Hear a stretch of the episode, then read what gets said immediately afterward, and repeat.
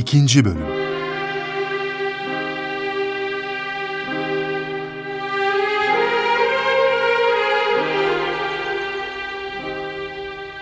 Peki halk ne olmuş dede? Üstte filler tepişince altta halk kim bilir ne haldedir. Dengesizlikler, dini baskılar, iktidar kavgaları, insana değer vermeyişler halkı bazı arayışların içine sokmuş kızım. Halk çözüm aramaya başlamış. Denenenler ortadaymış. Bu arada Müslümanlarla ilgili güzel haberler işitiyorlarmış. Müslümanları tanıyanlar meziyetlerini anlata anlata bitiremiyorlarmış. Tam zamanı işte. Meyve olgunlaşmış. Peki İberik Yarımadası'nda bunlar olurken Müslümanlar ne yapıyormuş dedi?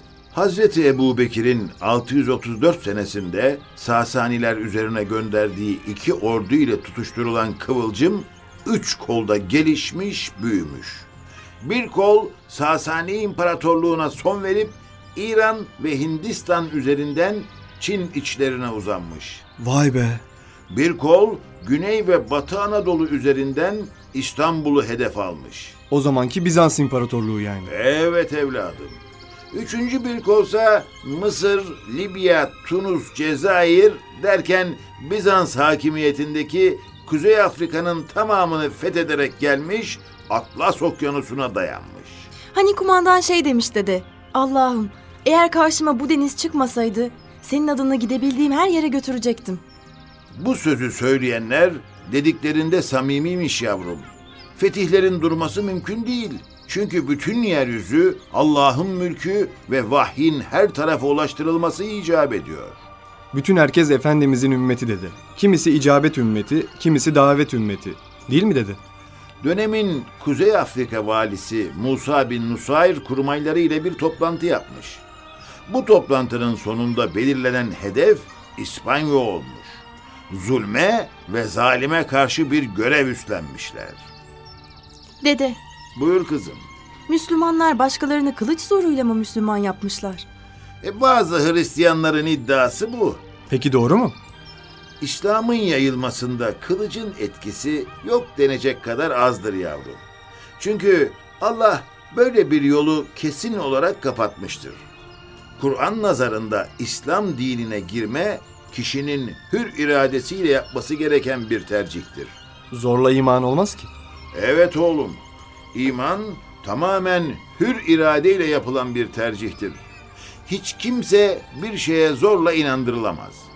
Diğer taraftan ilk İslam fetihleri sırasında fethedilen yerin halkıyla yapılan anlaşmalarda dine, mabede, mal ve cana asla dokunulmamıştır. Müslümanlar İslam'ı temsil etmiş. Onlara hayran kalanlar İslam'ı sormuşlar, öğrenmişler, uygun bulanlar Müslüman olmuş. İslam'ın bu kadar hızlı yayılması böyle mi olmuş dede? Böyle olduğu için hızlı yayılmış demek ki. O dönemde İslam ülkesi günde 250 mil karelik bir hızla genişlemiş ve büyümüş. Ölen insan sayısı ise çok az. Çok. Müslümanlar yaşatmak için yaşamışlar o zaman. Evet, yaşatmak için. Dünyada da, ahirette de saadete erdirebilmek için. Bu yüzden çeşitli topluluklar, kitleler halinde İslam'a girmişler. Dede, İslam'a giren bir Hristiyan kendi dinini bırakmış mı olur? Yavrucuğum, Hazreti İsa bizim de peygamberimizdir. Hazreti Musa bizim de peygamberimizdir. Bu peygamberlerin Allah'tan getirdiklerine biz de iman ederiz. Peygamberlerden birini inkar eden İslam dininden çıkmış olur. Müslüman olanlar da daha çok İsevi, daha çok ve daha güzel Musevi olmuş oluyorlar o zaman. Aynen öyle oğlum. Ama Efendimiz'i inkar eden gerçek anlamda ne İsevi ne Musevi olabiliyor. Ancak Müslüman olmakla bütün dengeler yerine oturuyor. Bunu anlayabilen o dönemde çok olmuş ama şimdilerde galiba pek az. Peki bazı Hristiyan gruplar neden öyle tuhaf iddialar ileri sürmüşler o zaman?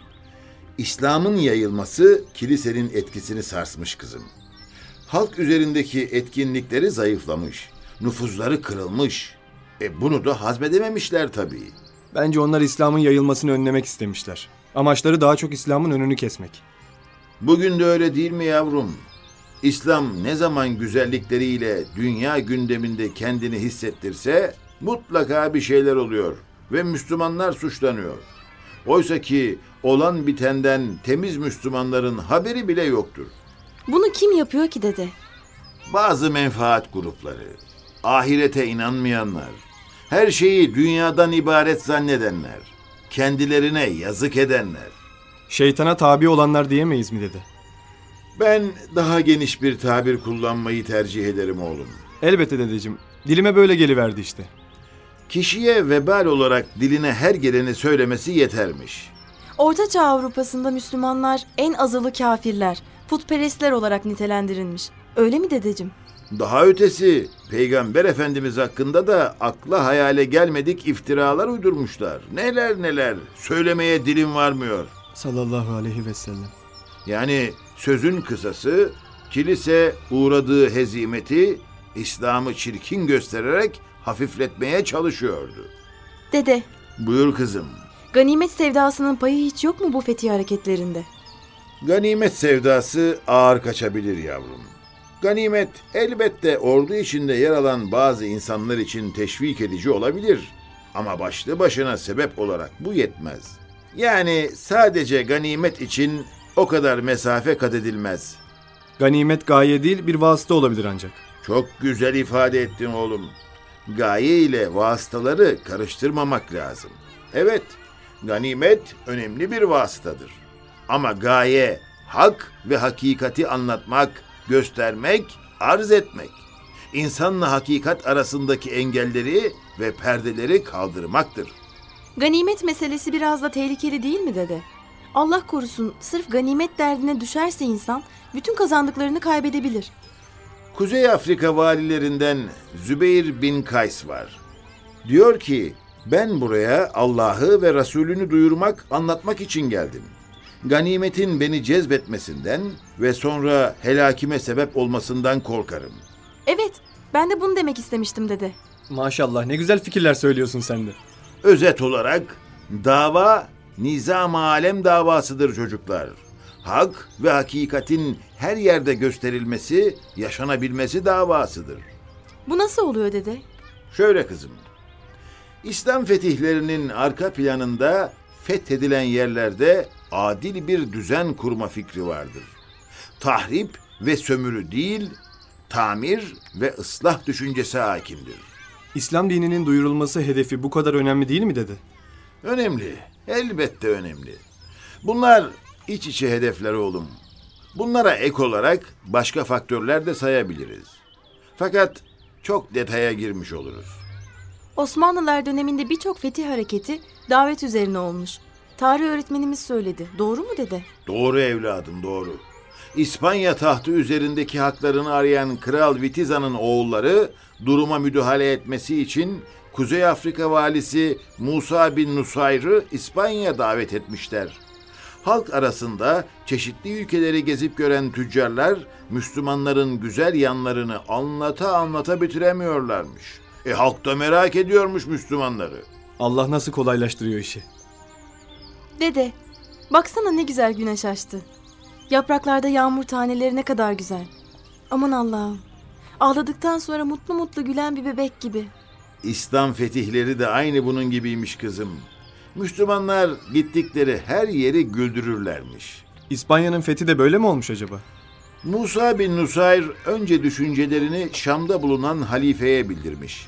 Halife öncü birliklerle İspanya'nın durumunu iyice öğrenmesini, maceradan kaçınmalarını tavsiye etmiş. İspanya'ya ilk giden Tarık bin Ziyad değil miydi dede?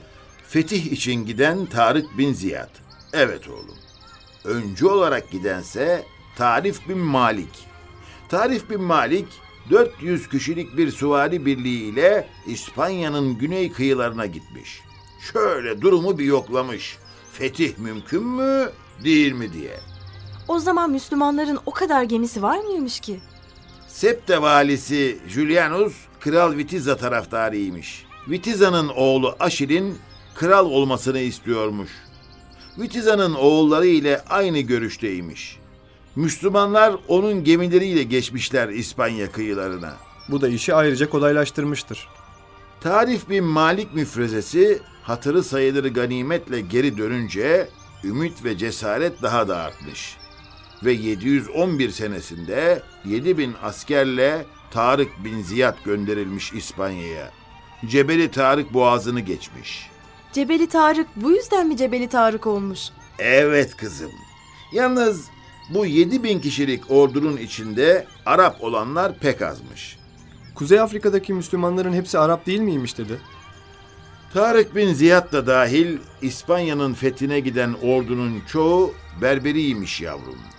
Kuzey Afrika'da yaşayıp da sonradan Müslüman olanlar yani. Evet. Bunu neden özellikle belirttiğimi daha sonra anlayacaksınız. Unutmayın, bu mühim. Bundan bir problem çıkacak demek ki. Acele etme kızım. Daha fetih olmadan problem çıkarma hemen. Tarık bin Ziyad gerçekten gemileri yakmış mı dedi. Hep söyleniyor da. Bilemiyoruz. İşin aslını Allah bilir. Endülüs tarihinin ilk kaynaklarında böyle bir haber yer almıyor. Belki ibret için birkaçını yakmış olabilir bilmiyoruz. Yalnız mühim bir husus var. Tarık bin Ziyad ordusunu yine Julianus'un gemileriyle karşıya geçirmiş. O Septe valisi Julianus'un gemileriyle mi? Evet, yani insan kendisine yardım eden birinin gemilerini yakmaz herhalde. Ve ordu öyle yedi bin kişi bir anda geçmemiş. Dört gemi bir seferde kaç kişi geçirebilir ki? Gemiler nasıldı acaba? Ticaret gemisiymiş oğlum. İspanyalılar bu gemilerle gelen insanları ticaret erbabı zannetmişler. Gemilerin son seferinde Tarık bin Ziyad ayak basmış İspanya'ya. Gemide söylediği şiir hala kayıtlarda var. Nasıl bir şiir dede? Şöyle kızım.